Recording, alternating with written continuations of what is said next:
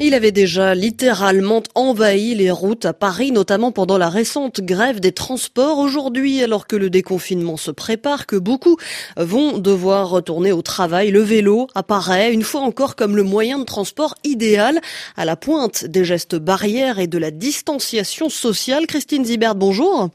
Oui, bonjour. Alors c'est la grande victoire hein, pour les cyclistes de la première heure. Oui, Pierre Stern, par exemple, le président du club des villes et territoires cyclables, ses arguments en faveur du vélo en cas du, euh, en ces temps du Covid-19 sont bien sûr imparables.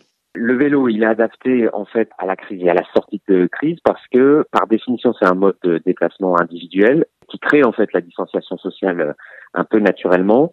Et du coup, sur les distances qui sont souvent les distances que font euh, les gens pour aller au travail ou pour leurs activités euh, quotidiennes est tout à fait adaptée.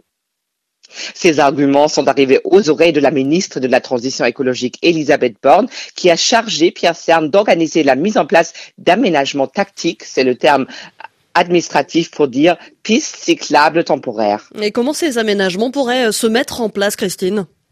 Il suffit de regarder d'autres villes. Bogota a créé en quelques jours plus de 100 km de pistes cyclables. Plus proche de nous, Berlin a doublé la largeur de ses pistes. Transformer des voies pour voitures en pistes cyclables, c'est tout à fait possible en France aussi, nous dit Pierre Cern. Ça pourrait être plusieurs kilomètres d'une route départementale où il y aurait une voie euh, qui serait réservée euh, comme ça. C'est notamment le cas pour des routes départementales, par exemple, qui desservent les hôpitaux, puisqu'on voit là déjà qu'il y a des soignants qui ont adopté le vélo pour se déplacer et qui parfois, euh, en fait, euh, il n'y a pas d'aménagement cyclable qui était prévu sur les, les voies qui mènent à ces hôpitaux. Voilà. Et ce n'est pas très compliqué à faire. Il faut installer des balises et des panneaux et le tour est joué. Alors, est-ce que des villes françaises se sont portées candidates? Oui, ça se bouscule même. Pierre Cern est en contact avec de nombreuses villes qui préparent leur transition. Alors, Montpellier a commencé à faire une euh, piste cyclable comme ça, apparemment euh, temporaire. Grenoble est prêt à le faire. On en avait discuté avec euh, les responsables de Grenoble qui, qui me disaient qu'ils étaient tout à fait prêts à le faire si on leur donnait le feu vert.